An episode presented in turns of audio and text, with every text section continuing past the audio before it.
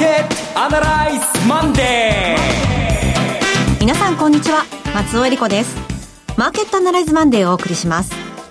パーソナリティは金融ストラテジストの岡崎良介さん。東京地方昨日は大雪でした。びっくりしました、はい、びっくりすることばっかりです。でも冷静に今日もお話を進めていきたいと思います。岡崎良介です。よろしくお願いします。はい。そしてラジオ日経の鎌田新一さん。鎌田です。本日もよろしくお願いいたします。さらに瞳ゆゆさんです。瞳です。よろしくお願いしますこの番組はテレビ放送局の BS12-12 で毎週土曜昼の1時から放送中のマーケットアナライズプラスのラジオ版です。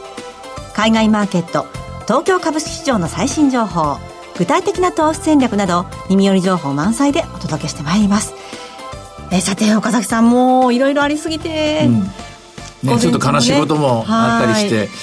えー、頭切り替えなきゃいけないんですよ、はい、頭切り替えなきゃいけないんですが10秒ぐらい待ってください。今冷静に考えてるところですから。わかりました、はい、まああの鎌田さんこれで4月の週1週目に入っていくいうか、はいという感じになりますけれども。そうですね。今日はあの東京の株式市場も全般的に安くなっているんですが、はい、まあ、先週の金曜日のアメリカ株安とともにやはり今日は配当金や株主優待の権利が落ちた日で、うん、まあ、そのあたりも株価の下落につながっているのではないのかというようなそんな指摘もありましたね。うコロナのニュースが毎日ある中ひとみさんやっぱり株価も気になりますね。そうですね。まあこの先本当にまだまだ長引きそうだなっていうもう怖いところが本当にこれから今日もいろんなことを教えていただきたいなと思いますひとみさんが追っかけてた例のいくつかの銘柄、ええ、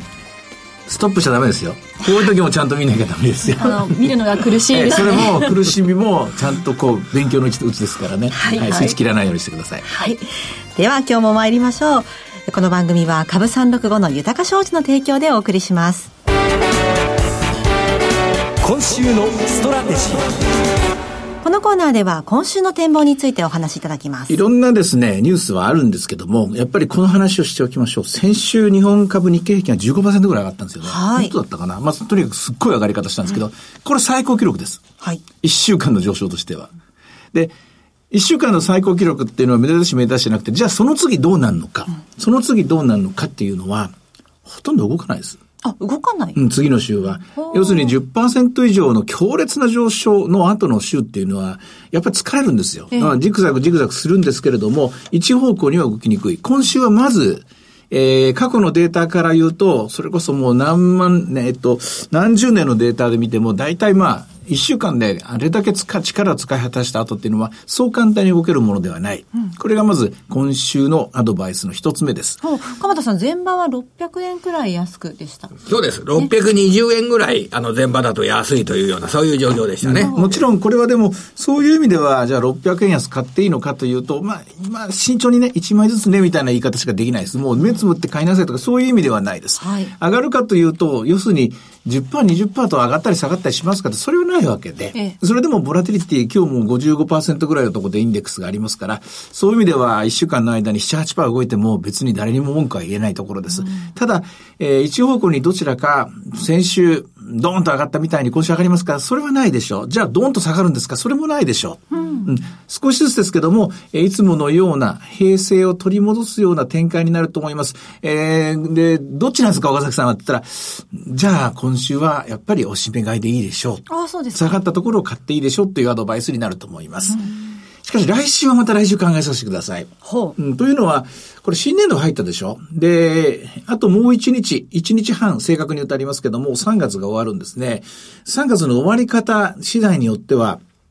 やっぱり4月がまたブレる可能性あるんですね。はい。で、10%以上の上下動って言いますか、下落の後っていうのは、例えばリーマンショックの8、9、10月とか、例えば、バブルが崩壊した時の日本株の90年の1、2、3月とかですね。やっぱり、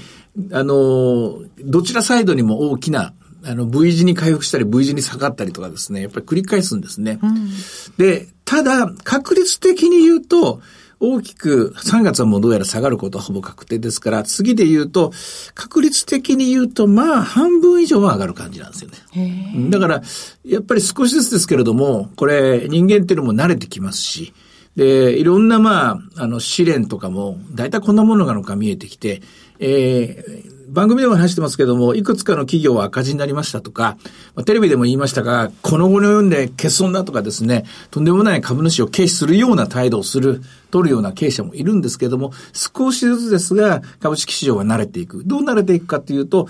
一番ひどいところ、悪夢は見たと。うん、あの時が一番ひどかったあ。あんなひどいことにはならないんじゃないか、みたいな感じで見ていくと思いますので、ひとまずは、まあ、あの、感染がもっともっと広がるとかとんでもないことになることを祈るばかりなんですけど、私は少しずつですね、えー、投資スタンスといいますか、よし、下がったものでいいのがあったら買っていこうという心づもり、これを広げていってもらって、ひとまず今週の短期的な指数売買なんかは、おしめ買いのスタンスでいいんじゃないかと思いますね。ああ、そうですか。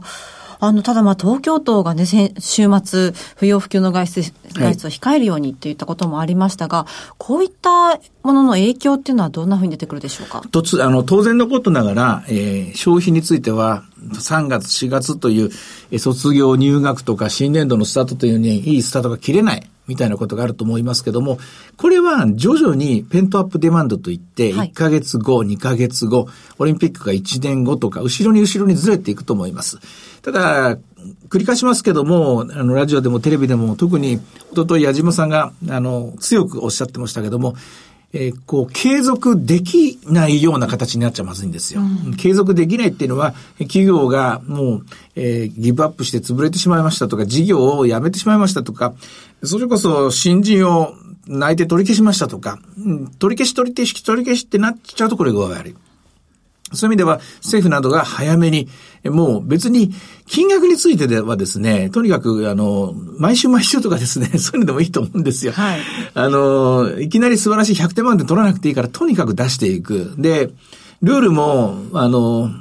厳しい線引きをするとかなんかやって、やってますけど、あれはあんまりやんない方がいい。シンプルにシンプルにやっていった方がいい。それよりも早くみんなを安心できるような。えー、掛け声がいいですから、リーマンを超えるとかもういいから、いいからちょうだいっていうですね、そういう事態になってきたと思います。でも結論言いますが、株式市場は先週の月曜日、えー、ここから歩き出したと私は思います。ああ、そうですか。うん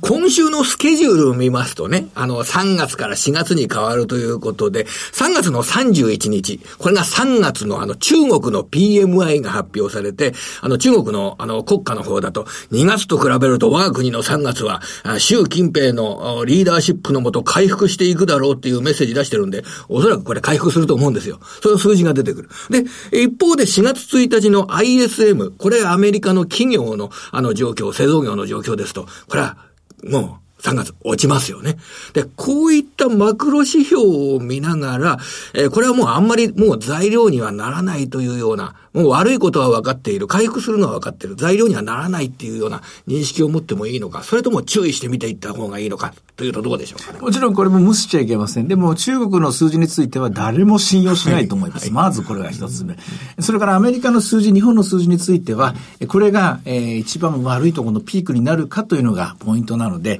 引き続き経過観察が必要で、えー、直ちに退院とかですね、そうはならないですよ。入院状態は続く。じゃあ、今一体何を注意しなきゃいけないかというと、経営者、経営者の姿勢です。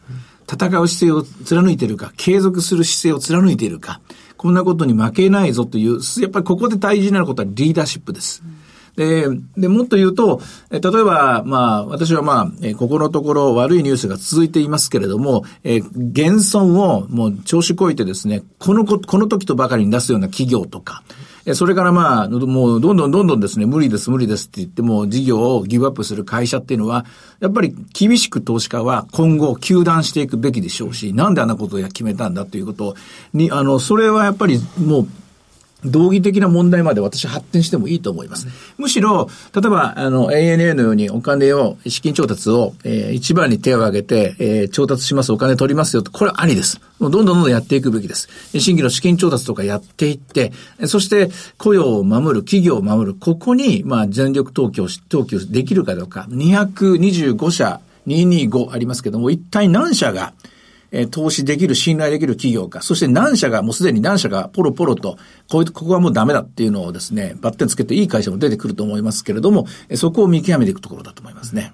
あの、エネルギープラントの減損って言っても、やっぱり、え、いい M&A をしたかとか、いい時期にエネルギープラントを作ったとか、それで経営の良し悪しっていうのが見えてくる部分があるんじゃないかなと思うんですいや、下手だということと、えー、そしてこの時期に発表してるというところの、そこのセンスを疑いますね。やはり、これはもっともっとみんな声を上げるべきだと思うし、あの、例えば、それでもまだ利益を出しますよっていうですね、形であるとか、えー、これは、あの、良しだと思いますしね。で、いや、来年のことが心配で、来年のことよりも今だろうと、まずはと。えー、これもまた来年需要が伸びてそういうことをとかく、まあ、えー、どういうんですかね、事務方上がりの人間はそういうことが言うの好きのかもしれ、好きなのかもしれませんが、正確さをですね、競うみたいなことで、そうではなくて、やはり、ここはガッツを出さないいかんだろう、経営者と。そこが大事なところだと思いますね。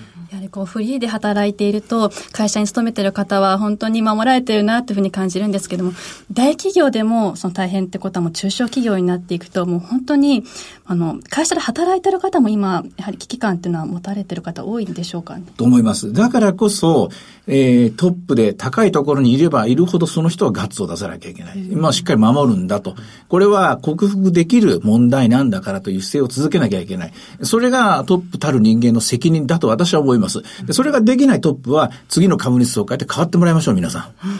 じゃあこれからの投資の対象を見る上では、うん、もう私は、あ従業員は首にはしません。必ず守ります。ただ、ちょっと給料を下げるようなことは全員であるかもしれませんが、雇用は必ず守ります。頑張っていきます。そういう宣言をするような経営者の会社っていうのは、選別の対象にまあ、それ正直に言ってもらっていいと思うし、何よりもそれから、その下請けさんとかですね、取引先とかに、これまあ3ヶ月我慢してくれとか、1ヶ月我慢してくれとか、軌道回復した時にはとか、とりあえずみんなで我慢していこうという、その誰かを切り捨てるような姿勢を取ってはいけないと思います。はいそれこそが、この島国、我 が日本のですね、えー、一番今までですね、あの、こう、 dignity っていうのかな、一番こうみんなに、えー、と、あの、尊敬されてですね、一番いい点だと思われてた企業風土だと私は思いますね。アメリカ株は今週いかがでしょう？アメリカ株についてはまだ乱高下が続くと思います。特に雇用統計が待っています。そうですね。で雇用統計が待っていて、で、しかもボラティリティが一向に下がる気配を見せません。うんで、そういう意味ではですね、えー、この間、ついこの間決めた2兆ドルという数字も、さほどは長く持たないかもしれない。で、2兆ドルテレビでも言いましたけども、せいぜい12、3日間のお金なんですよね。で、イースター、最初にトランプ大統領があおっしゃった12日の日曜日4月11日の日曜日過ぎには教会に行こうみたいなこと言ってますけど、まあそれやっぱり6月までかかるみたいなこと言ってますからね。はい、やっぱりちょっとずつ後ろ倒しになっていくんでしょう。ただ、アメリカの場合は、あの、精神的にタフなところがあって、2の手3の手どんどん打っていきますから。えええー、そういう風な期待も続くと思います。まあ、アメリカも同じですね。えー、やはり、えー、の、企業を残していくかどうか。で、失業者が増えたように見えますけども、これはもう仕組み上、アメリカの場合そうなんで、はい、一時休暇とか、一時的に、あの、仕事がお休みになりましたって言ったら、みんな失業権とか、失業者カウントして、今お休みですったら、あれ電話で、あの、あなた今仕事してますか？と聞いて失業者が必要でね、ないかと思いますから、失業率上がります、これは。はで、雇用者数の増減に関してはさほど大きく動かないかもしれませんが、まあ、今回何せ見たことのないような世界、失業保険申請件数の328万人なんてのは、これはもう、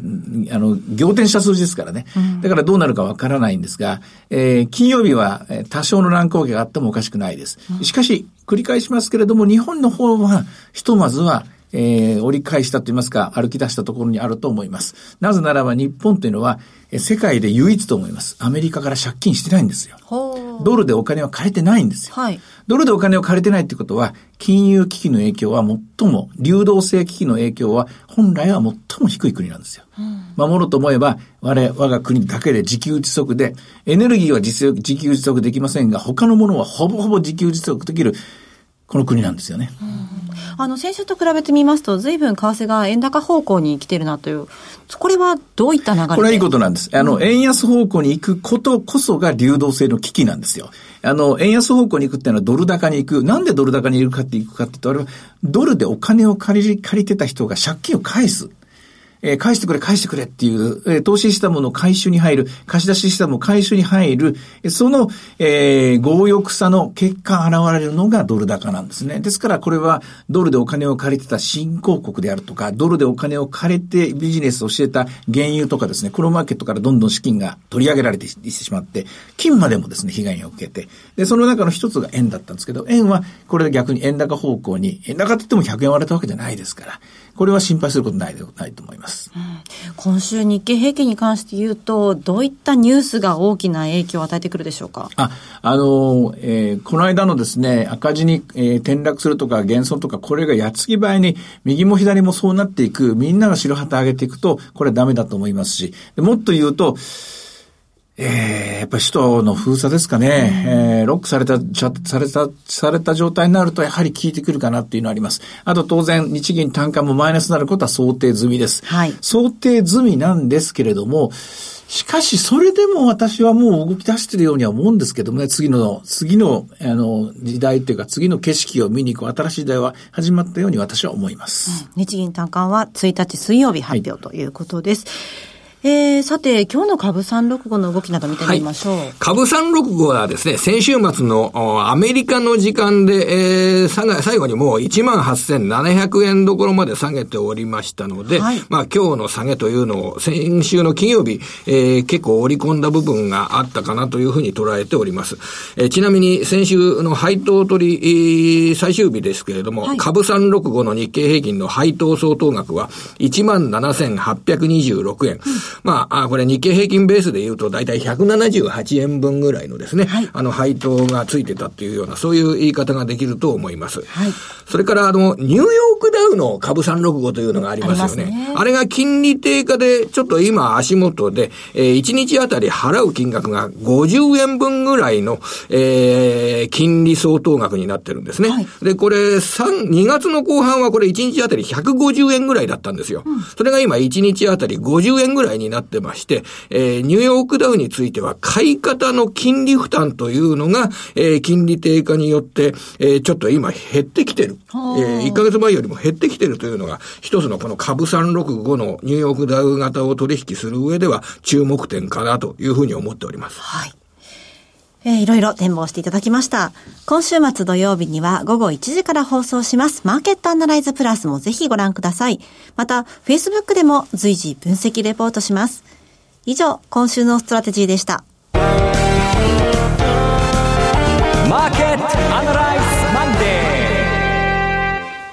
ではここでご案内です。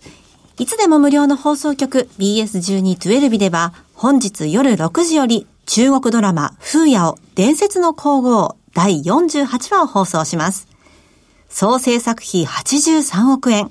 壮大なスケールで波乱に満ちた愛と運命を描いた中国ドラマです。お見逃しなく。チャンネルの見方がわからない方は、視聴者相談センターへお電話ください。オペレーターが視聴方法をわかりやすくお教えします。03-5468-2122 03-5468-2122 BS1212 視聴者相談センターまで。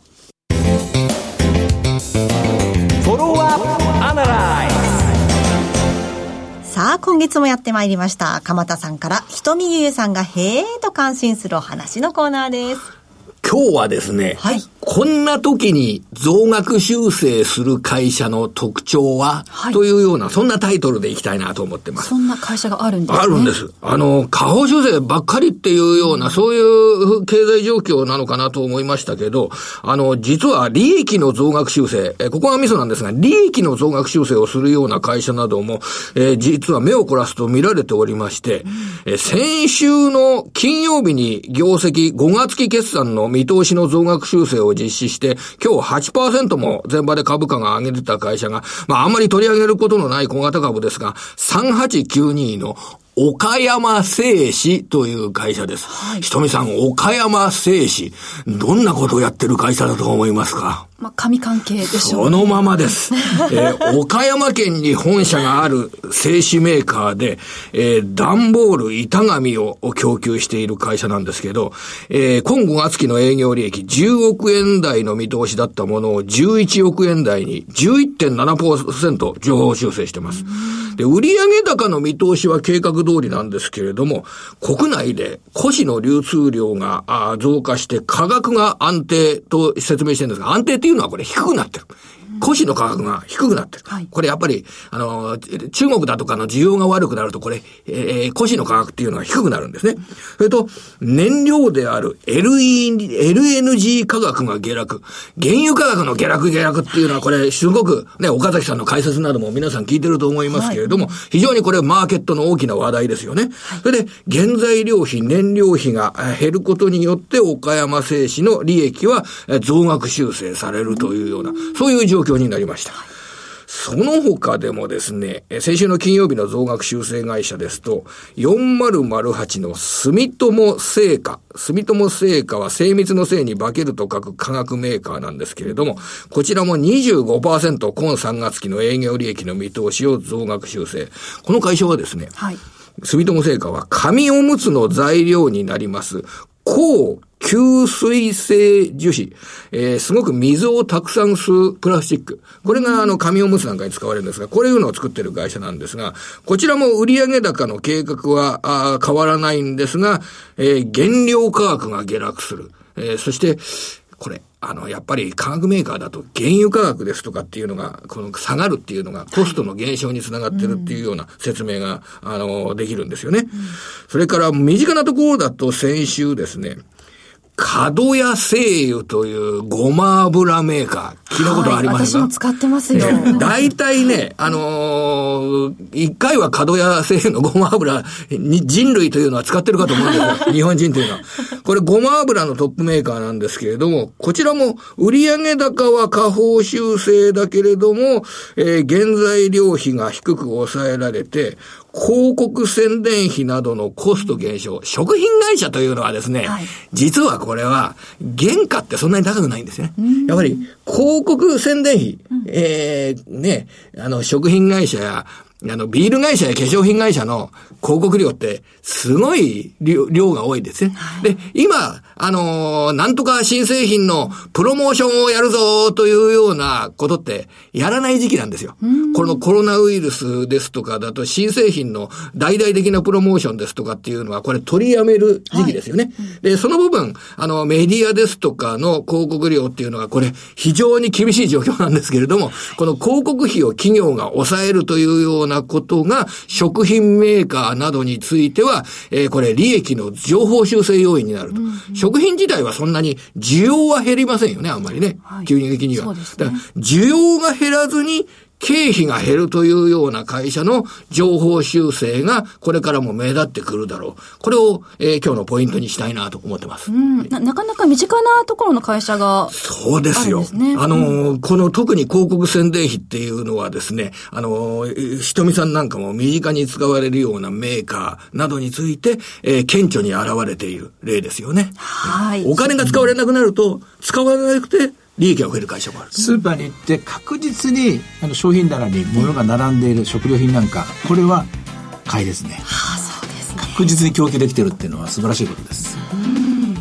需要が減らずに経費が減る。ちょっと探しに行ってみようかな。と思いました。結構身近にあると思いますそうですね、